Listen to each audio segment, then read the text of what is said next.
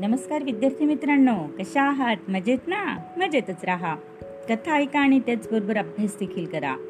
तालन संस्कार कथांचे या उपक्रमात मी माधुरी पाटील शाळा मोडाळे तालुका इगतपुरी जिल्हा नाशिक.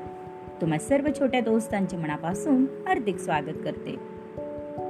मुलांना या उपक्रमात आपण ऐकत आहोत गमतीदार कथा. चला तर मग सुरू करूयात आजची गमतीदार कथा. कथेचे नाव आहे उंटाचा हकनाक मृत्यू. नंदनवनात एक सिंह राहत होता. कावळा आणि कोल्हा हे त्याचे दोन सेवक होते. दोन दिवस जंगलात फिरूनही सिंहाला शिकार मिळाली नाही. ते दोघेही तहानलेले आणि भुकेलेले शिकारीच्या शोधात जंगलात फिरत राहिले. अचानक त्यांनी एका उंटाला जंगलाकडे येताना पाहिले. कावळा आणि कोल्ह्याला उंट पाहून फार आनंद झाला. दोघीही उंटाजवळ गेले आणि प्रेमाने त्याला विचारू लागले. अनोळखी उंटा तू या जंगलात कसा आलास? हा प्रश्न केल्यानंतर उंट बोलला मी आपल्या सहकार्यांच्या समूहातून चुकून रस्ता चुकल्याने या जंगलामध्ये भटकत आहे. मित्रा आम्ही तुला आमच्या राजाची गाठ घालून देतो.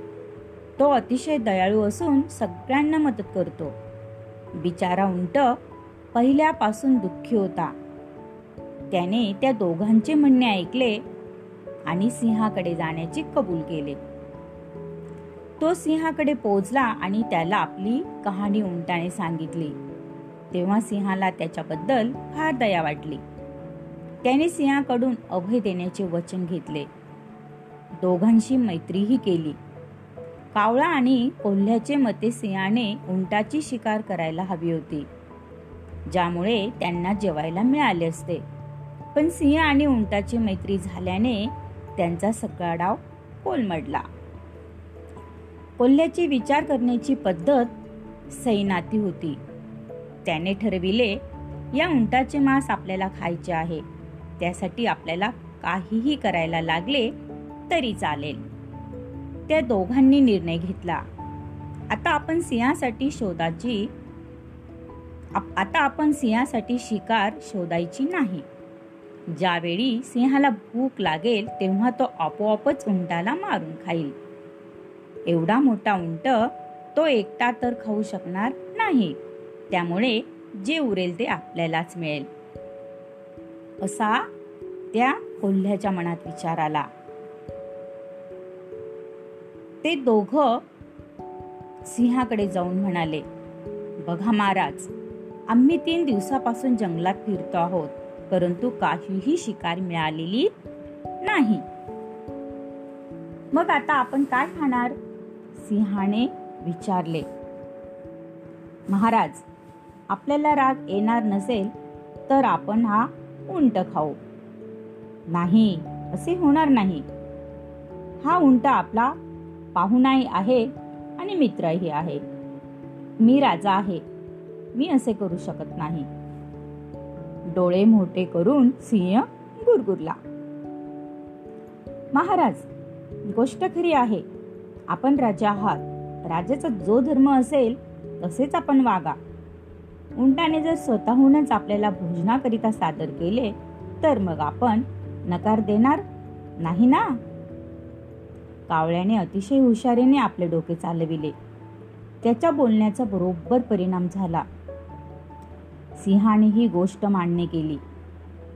त्याला वाटलं कोल्हा आणि कावळ्याहून अधिक चांगलं जंगलात दुसरं कोणी नव्हतं.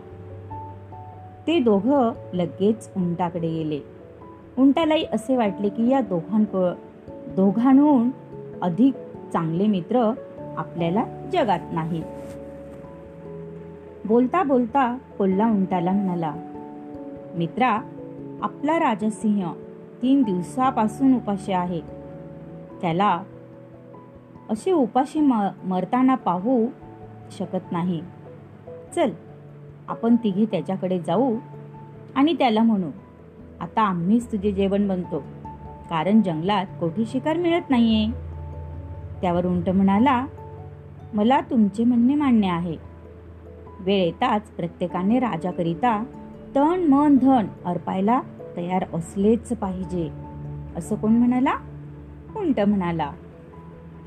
आणि त्याच वेळी कावळा उंट आणि कोल्हा हे तिघेही सिंहाकडे गेले. सगळ्यात पहिल्यांदा कोल्हा आणि कावळा सिंहाला म्हणाला. कोल्हा आणि कावळा सिंहाला असं म्हणाला महाराज आपण तीन दिवसांपासून उपाशी आहात. आम्हाला खाऊन आपण आपली भूक नक्की भागवा. त्यावर सिंह म्हणाला नाही मी तुमचे मांस खाऊ शकत नाही. तुम्ही माझे नौकर आहात आणि तुमच्या थोड्याशा मांसाने माझे पोटही भरणार नाही. असं कोण म्हणाला? अगदी बरोबर असं सिंह म्हणाला. उंटाने जेव्हा बघितले सिंह आपल्या नोकराचे मांस खात नाही. तेव्हा तो झटकन उठून म्हणाला महाराज आपण माझे मांस खाऊन पोट भरू शकता. सिंहाने लगेच उंटाच्या गळ्यावर झेप घेऊन आपले दात त्याच्या माने घुसवले आणि काही क्षणातच आपली भूक भागवली. उंटाचे जे मांस बाकी उरले होते ते कोल्हा आणि कावळ्याने खाल्ले. बिचारा साधा भोळा उंट कोल्हा आणि कावळ्याच्या कपटीपणाची शिकार झाला. आणि आपल्या जीवास देखील मुकला. मुलांनो म्हणूनच असे म्हटले जाते कुणावर तरी विसंबून काहीतरी काम अजिबात करायला जाऊ नये. आवडली ना मुलांना आजची गोष्ट? चला तर मग उद्या पुन्हा भेटूया अशाच एका नवीन गोष्टीसोबत आपल्या लाडके उपक्रमात. त्याचे नाव आहे दालन संस्कार कथांचे. तोपर्यंत धन्यवाद.